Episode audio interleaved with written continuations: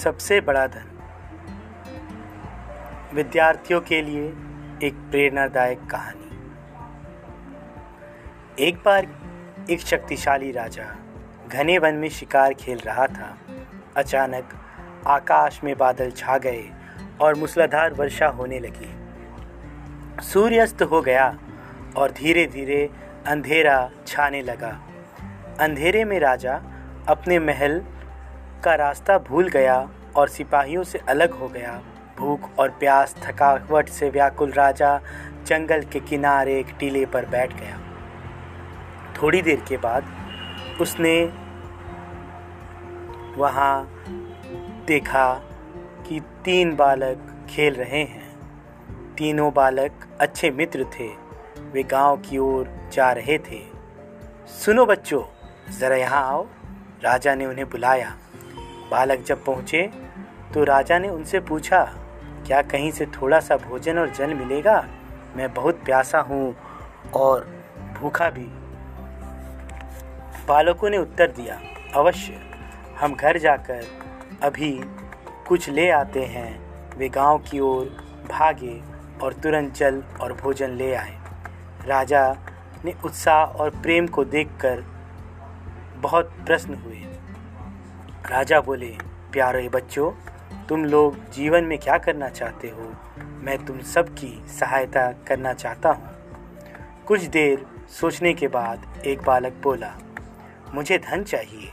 मैंने कभी दो समय की रोटी नहीं खाई, कभी सुंदर वस्त्र नहीं पहने, इसलिए मुझे केवल धन चाहिए। राजा मुस्कुरा कर बोला, ठीक है, मैं तुम्हें इतना धन दूँगा कि जीवन भर सुखी रहोगे। यह सब सुनते ही बालक की खुशी का ठिकाना ना रहा।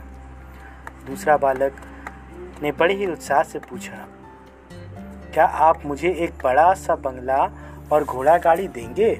राजा ने कहा, अगर तुम यही चाहते हो, तुम्हारी यही इच्छा है तो अवश्य पूरी की जाएगी।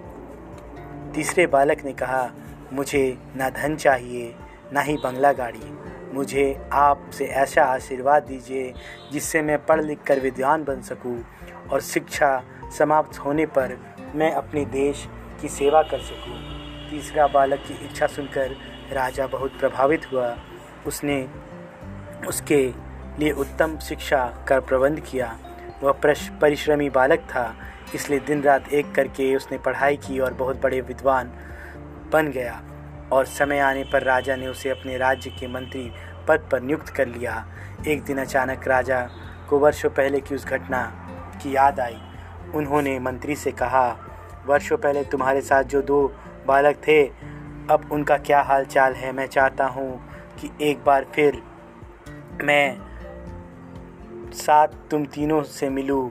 अतः कल अपने उन दोनों मित्रों को भोजन पर आमंत्रित कर लो।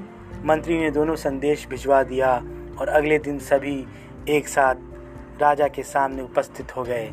आज तुम तीनों को एक बार फिर साथ देखकर मैं बहुत प्रश्न हूँ। इनके बारे में तो मैं जानता हूँ, पर तुम दोनों अपने बारे में बताओ, राजा ने मंत्री के कंधे पर हाथ रखते हुए कहा। जिस बालक ने धन मांगा था, वह दुखी होते हुए बोला, राजा साहब, मैंने उस दिन आपसे धन मांग कर बड़ी गलती कर ली। इतना सारा धन पाकर मैं आलसी बन गया और बहुत सारा धन बेकार की चीज़ों में खर्च कर दिया।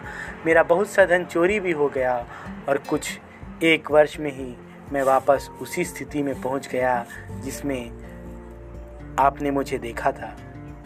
बंगला गाड़ी मांगने वाला बालक भी अपना रोना रोने लगा। महाराज, मैं बड़े ठाठ से अपने बंगले में रह रहा था, पर वर्षों पहले आई, बाढ़ ने मेरा सब कुछ बर्बाद कर दिया, और आज मैं वही स्थिति में हूँ, जिस स्थिति में आपने मुझे देखा था। उनकी बात सुनने के बाद राजा बोला, इस बात की अच्छी तरह गांठ बाँध लो। धन धन संपदा हमेशा पास में नहीं रहती, पर ज्ञान जीवन भर मनुष्य के साथ रहता है। इसी तरीके की प्रेरणादायक कहानी सुनने के लिए आप हमारे साथ बने रहे। फ़िलहाल के लिए अलविदा। मैं मेहुल मृगेंद्र। धन्यवाद।